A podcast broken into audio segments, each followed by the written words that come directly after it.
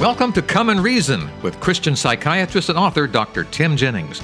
Together, we will reason through complex issues to find evidence based answers that harmonize Scripture, science, and our life experiences. I'm your Come and Reason host, Charles Mills.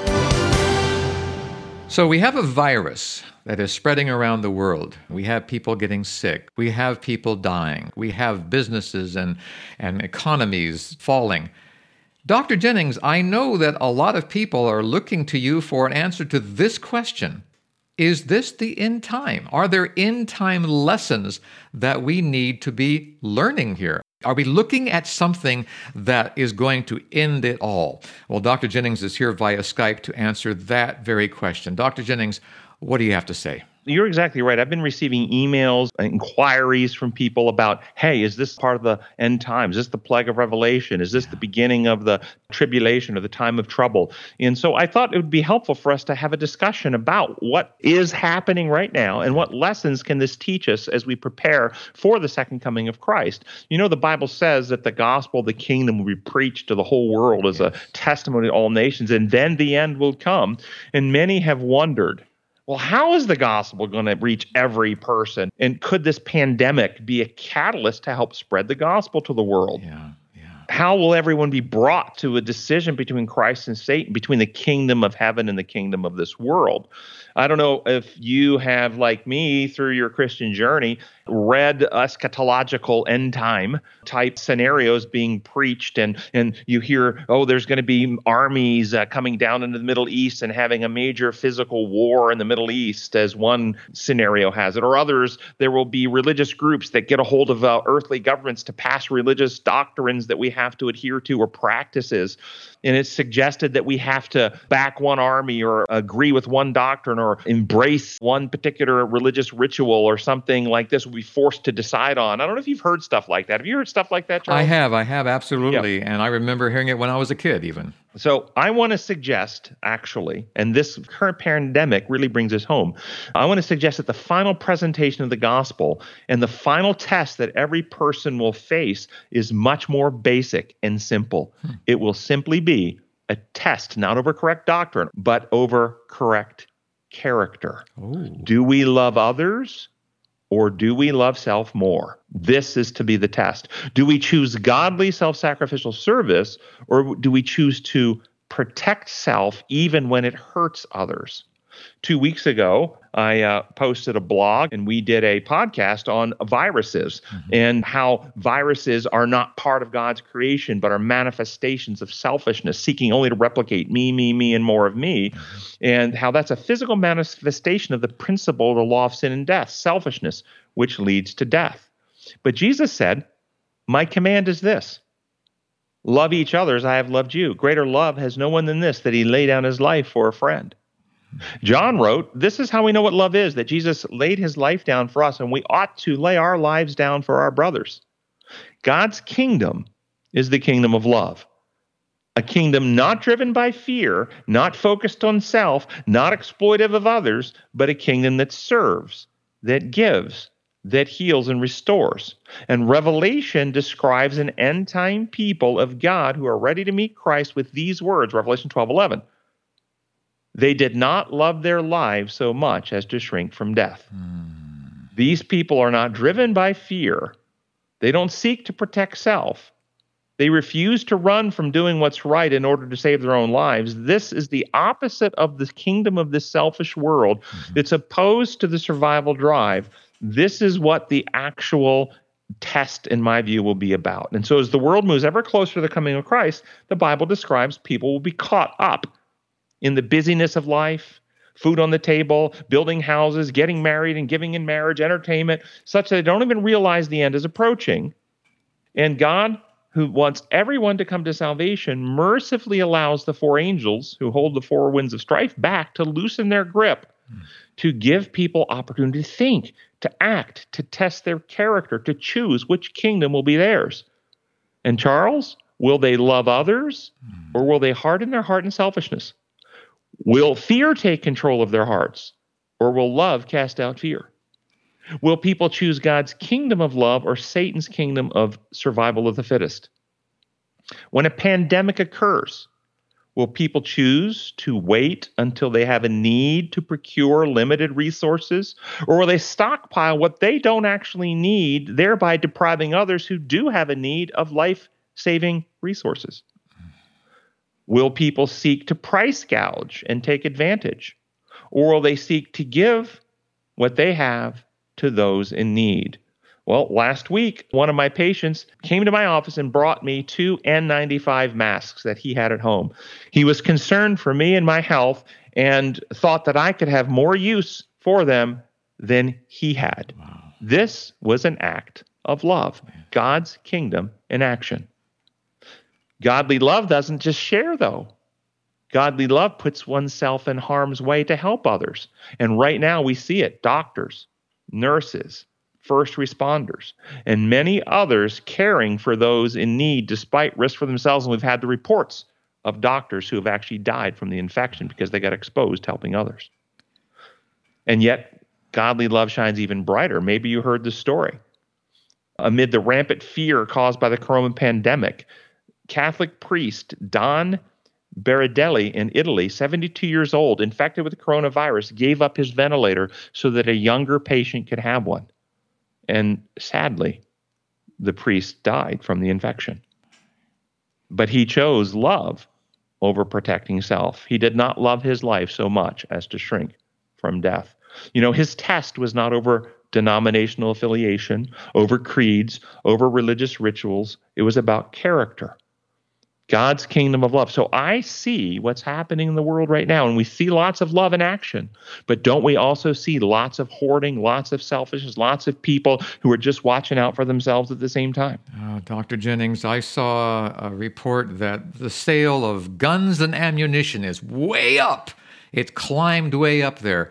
And yet you look around your town and there are vulnerable people, elderly people, there are homeless people who are facing this alone and unprotected. Yet, hey, I've got my gun, I've got my ammunition, I'm ready. The pandemics like this and other things are going to happen in the world according to scripture. Yeah. And these events put each person, you can see how the entire world yes. will face circumstances and situations in which they have to decide. Will they give in to fear? Or will they act out of love, trusting God with the outcomes? Will they socially isolate because it will benefit others, or will they party on a beach? Yeah. Will they hoard masks, disinfectant, toilet paper, medications, water, food, or will they share with their neighbors and leave things in the supply chain until they actually have a need themselves? Will they get guns and then go hunting and taking from other people if they don't have any? You know, there are many books written about the end time, Charles. Yeah. And many of those books talk about how there will be various tests of doctrinal correctness. You must believe this doctrine in this way, or religious practice. You must observe this ritual or practice or worship in this way, or you must say this particular prayer or this particular organization you must back. I think all of that is really missing the point.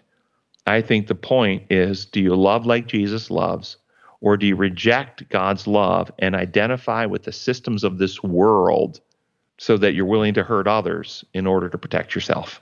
I remember the first time I read your words where you said survival of the fittest was not a God construct, it's a, it's a devil construct. And it really changed my attitude also because you're right. Survival of the fittest no, we need, we need to have the unfit among us survive. We need to help the, the helpless, the, the homeless, the, the weak, the diseased. Those are the people that we need to help survive, not make sure that we survive because we happen to be the fittest. And this is one of the beauties about what's happening in America right now, whether people see it or not. Mm. We are, millions of people are taking a hit, an economic hit, mm-hmm. a social hit, financial hit, an occupational hit to isolate, to not go to work, to close their businesses, so that the weakest in our society can be protected. The most vulnerable can have a chance to survive this pandemic. Had we not done anything and just gone to work as usual, the vast majority of the healthy and the strong would have come through this okay. They might have gotten sick, but they would have survived it. That's what the data is showing.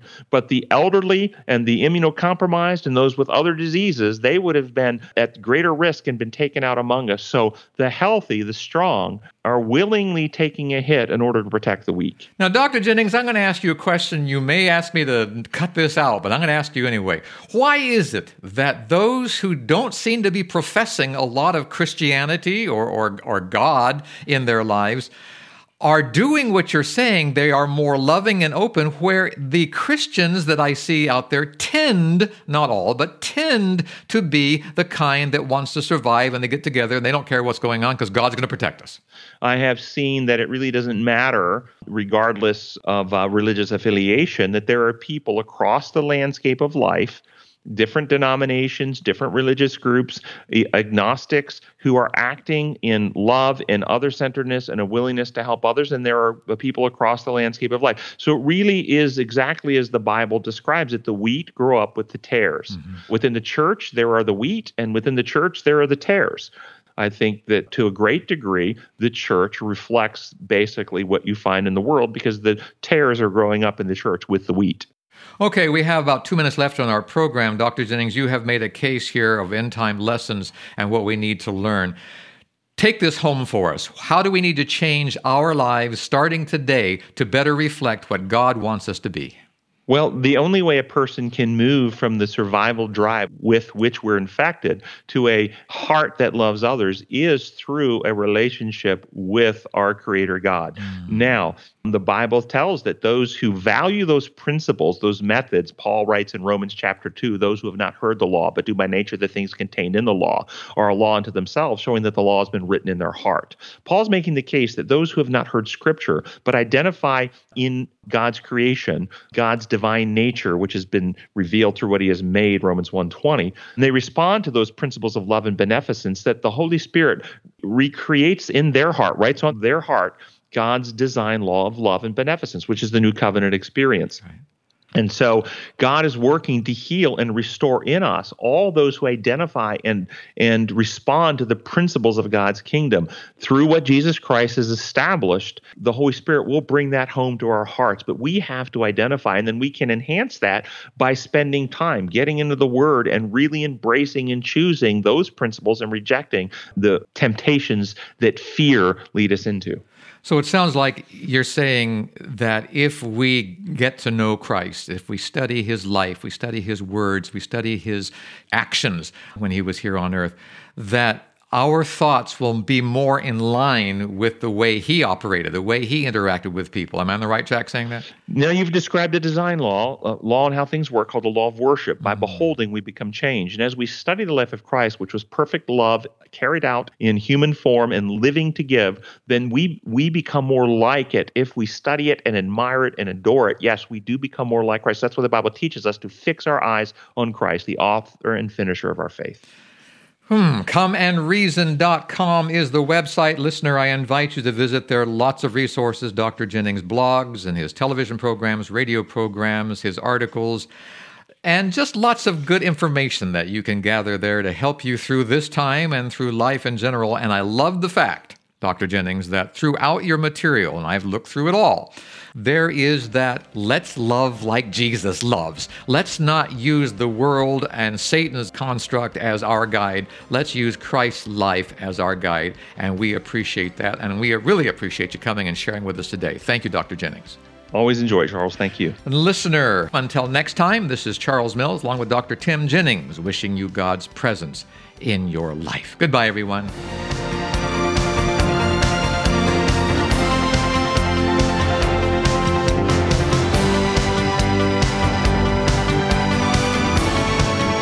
Thank you for spending time with us today.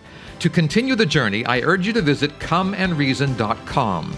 Here you'll find many excellent resources to help you gain a deeper understanding of the God we all love and serve. That's at comeandreason.com. This is Charles Mills, along with Dr. Tim Jennings, inviting you to join us the next time we come and reason together.